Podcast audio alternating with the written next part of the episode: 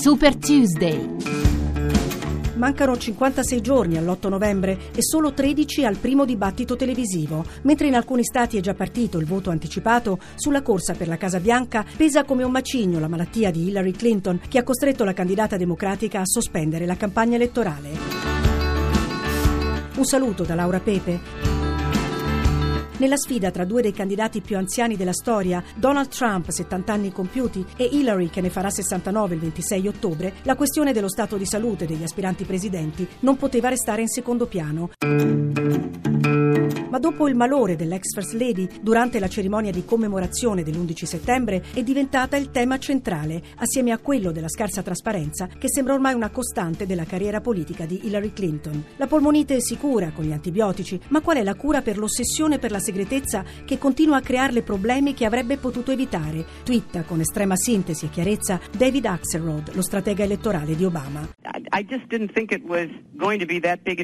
Non pensavo fosse una questione importante, così Hillary spiega la decisione di non rivelare subito la diagnosi del medico che le aveva anche consigliato cinque giorni di riposo. Avrei dovuto dargli ascolto, dice, poi rassicura sulle sue condizioni.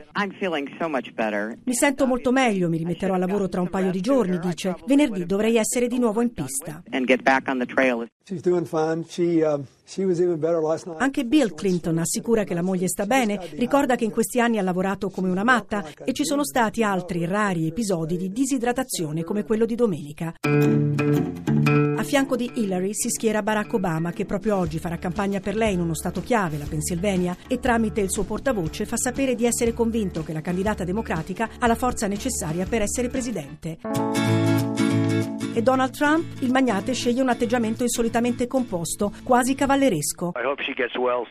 Spero che guarisca presto, certo c'è qualcosa che non va, ma mi auguro che si rimetta e che la vedremo al dibattito, dice il candidato repubblicano, che peraltro sul suo stato di salute, come del resto sui suoi redditi, è stato finora più reticente della rivale. Trump assicura che renderà noti appena disponibili i risultati di test medici ai quali si è appena sottoposto, stesso impegno di trasparenza che ha preso ora anche Hillary, ma se Trump non infierisce, lascia comunque intendere che la sua avversaria potrebbe nascondere problemi più seri. Sul web, dove già da settimane giravano video con Hillary Clinton che scuote la testa in maniera incontrollata, impazzano le voci su una possibile malattia neurologica come il Parkinson. Si dice addirittura che l'ex segretario di Stato abbia una sosia, mentre un noto medico nigeriano ipotizza che sia stata avvelenata. Intanto il Comitato Nazionale del Partito Democratico comincia a pensare a un piano d'emergenza, nel caso, che al momento appare estremamente improbabile, di una rinuncia della propria candidata. Chi potrebbe essere scelto al suo posto? L'attuale vicepresidente presidente Joe Biden, il segretario di Stato John Kerry, Bernie Sanders sconfitto con onore alle primarie? Per ora sono solo scenari da fantapolitica e il partito pensa piuttosto a come sostituire in queste ore e poi affiancare Hillary Clinton nella fase finale della campagna elettorale.